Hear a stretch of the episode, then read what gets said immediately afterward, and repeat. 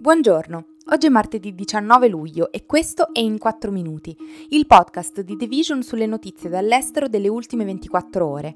Questo episodio è presentato da MSI, colosso globale nel settore dell'information technology e del gaming, oggi sinonimo di costante ricerca di qualità e design avanzato, con i suoi laptop progettati specificatamente per gamer, content creator, professionisti e studenti.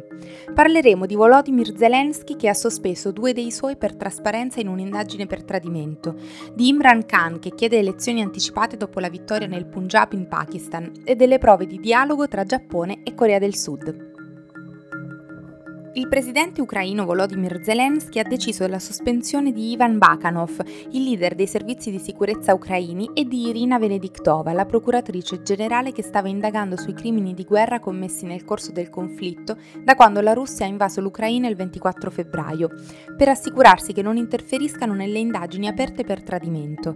In realtà centinaia di dipendenti delle forze dell'ordine ucraine sono sospettate di lavorare con la Russia. Finora l'Ucraina ha avviato 651 procedimenti procedimenti penali contro dipendenti delle forze dell'ordine, dell'ufficio del pubblico ministero e degli organi di indagine preliminare per attività di tradimento e collaborazione con Mosca. Questo scossone non fa che riaprire la questione della corruzione endemica nel paese. Zelensky e Bakanov erano amici di infanzia e hanno anche lavorato nell'industria dell'intrattenimento, Zelensky come attore e Bakanov come direttore dello studio Quartal 95. Tuttavia, alti funzionari non hanno mai risparmiato critiche a Bakanov, accusandolo di fallimenti dell'intelligence e di passi falsi che hanno permesso all'esercito russo di prendere la città di Kherson quasi senza combattere. Intanto la Russia ha promesso a centinaia di insegnanti molti soldi per andare nell'Ucraina occupata e offrire agli studenti un'istruzione corretta, cioè con la visione russa della storia dell'Ucraina nel prossimo anno scolastico. Mosca sta portando avanti un intenso sforzo di russificazione nelle regioni occupate, che sembra progettato per annullare il senso della storia, della nazionalità e persino della lingua degli ucraini. La strategia del Cremlino va ben oltre.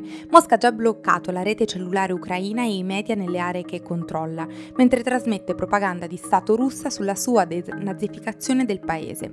Ha abbattuto i segnali stradali ucraini e li ha sostituiti con quelli russi e sta cercando di convincere gli ucraini in tutto il paese a firmare i passaporti russi.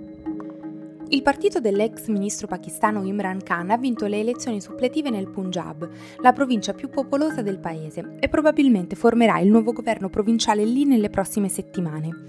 Il partito Tehreek-e-Insaf di Khan ha vinto 15 seggi su 20 che erano in palio nell'assemblea provinciale di 371 membri nel tanto atteso voto tenutosi domenica.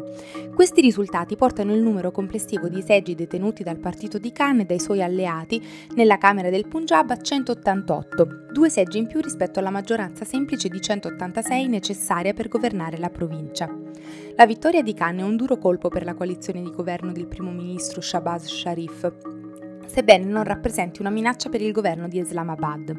Sharif è salito al potere ad aprile dopo che lo stesso Khan è stato estromesso con un voto di sfiducia in Parlamento.